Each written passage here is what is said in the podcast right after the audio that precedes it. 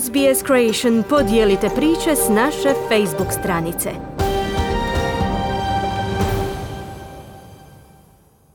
Slušate radio SBS na hrvatskom jeziku. Ja sam Mirna Primorac. Ljudi koji žive s invaliditetom u Australiji imaju dva puta veću vjerojatnost da će biti nezaposleni nego osoba bez invaliditeta. Istraživanje pokazuju da bi povećanje stope zaposlenosti osoba s invaliditetom u Australiji moglo dodati 50 milijardi dolara australskom bruto domaćem proizvodu do 2050. godine. 19. svibanj je svjetski dan o pristupačnosti prilika za razmišljanje o stvaranju ne samo pristupačnog fizičkog prostora, već i digitalnog okruženja za milijune Australaca koji žive s invaliditetom. U tvornici na zapadu Sidneja radnici parkiraju krekere u kutije spremne za distribuciju. Između 35 radnika je šest osoba s invaliditetom. Karen Lebstav vlasnica je kuhinje Kureyong.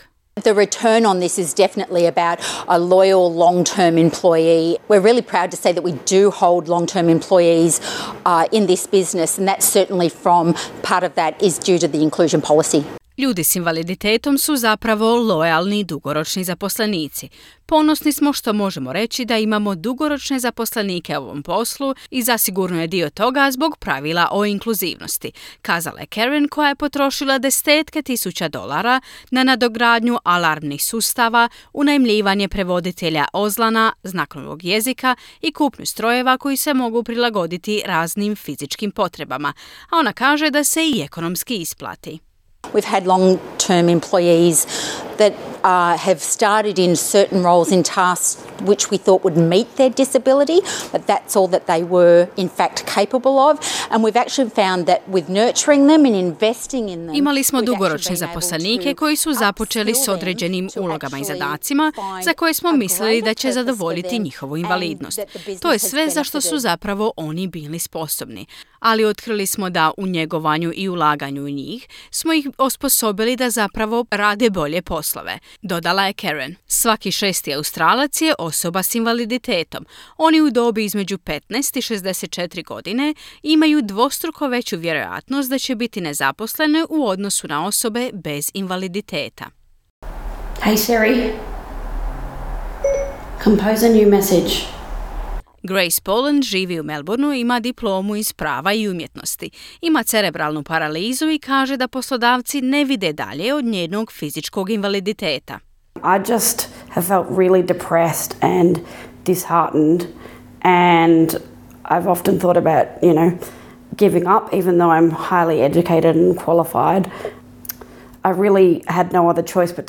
Jednostavno sam se osjećala jako depresivno i obeshrabreno i često sam razmišljala o tome da odustanem, iako sam visoko obrazovana i kvalificirana. Zaista nisam imala drugog izbora nego ići na sveučilište, ali nisam bila tretirana vrlo dobro.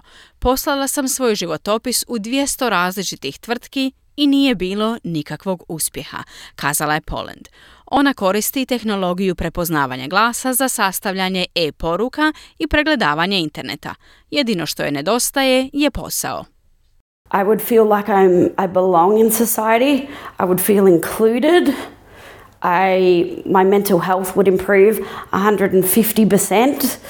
Um, I'd actually be able to make a contribution to society. I'd be able to save up money for um, to live easier and not live in poverty on welfare payments for the rest of my life. Osjećala bi se kao da pripadam društvu kada bi bilo više inkluzivnosti.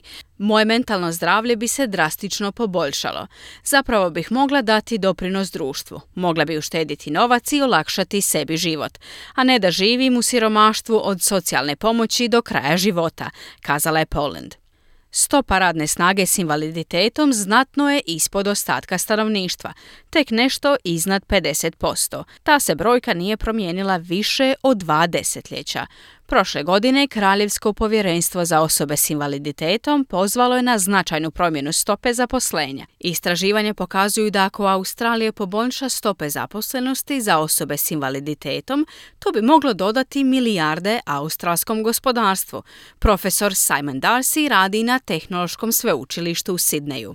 For businesses, don't panic. The vast majority of people with disability don't require adjustments or if they require adjustments, Most of those adjustments are under $1,000 and there are various schemes set up by government. Za tvrtke nemojte paničariti. Velika većina osoba s invaliditetom ne zahtjeva nikakve prilagodbe. Ili ako su potrebne prilagodbe, većina njih je ispod 1000 dolara, a postoji različite šeme koje je uspostavila vlada kako bi nadoknadila bilo koje od tih troškova, kazao je Darcy.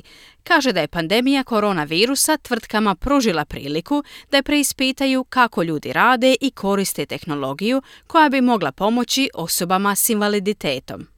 The pandemic's brought about uh, flexibility and change in the workplace that many people with disability have been asking for for the past 20 or 30 years, certainly in an employment sense. Remote working in, for people in the service industry Pandemija je donijela fleksibilnost i promjene na radnom mjestu koje mnoge osobe s invaliditetom traže već 20 ili 30 godina. Svakako u smislu zapošljavanja, rad na daljinu za ljude u uslužnoj industriji je standard.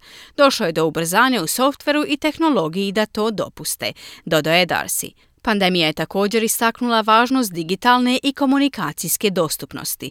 Brandon Tomlin radi kao znanstveni asistent na sveučilištu Melbourne, proučavajući što tvrtke i usluge mogu učiniti kako bi poboljšale svoje okruženje. To bi moglo uključivati korištenje abecede i ploča sa slikama te osiguravanje adekvatnih znakova. Neverbalan je i koristi tehnologiju za komuniciranje.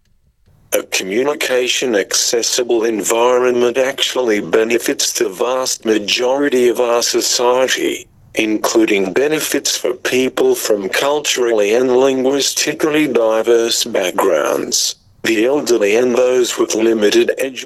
Okruženje s dostupnošću komunikacije zapravo koristi velikoj većini našeg društva, uključujući dobrobiti za ljude različitog kulturnog i jezičnog podrijetla starije osobe i one s ograničenim obrazovanjem ili pismenošću, kazao je Tomlin. No kaže da su stavovi najvažnija stvar koju treba promijeniti. The best thing a workplace can do in order to make a workplace accessible is to simply ask the person. Each employee is different and will have different needs. Najbolja stvar koju radno mjesto može učiniti kako bi bilo inkluzivno je jednostavno pitati zaposlenike. Svaki zaposlenik je drugačiji i imat će različite potrebe, dodao je Tomlin. A ovo je podsjetnik da ako saslušate osobu, to može dovesti do velikih pozitivnih promjena. Kliknite like, podijelite, pratite SBS Creation na Facebooku.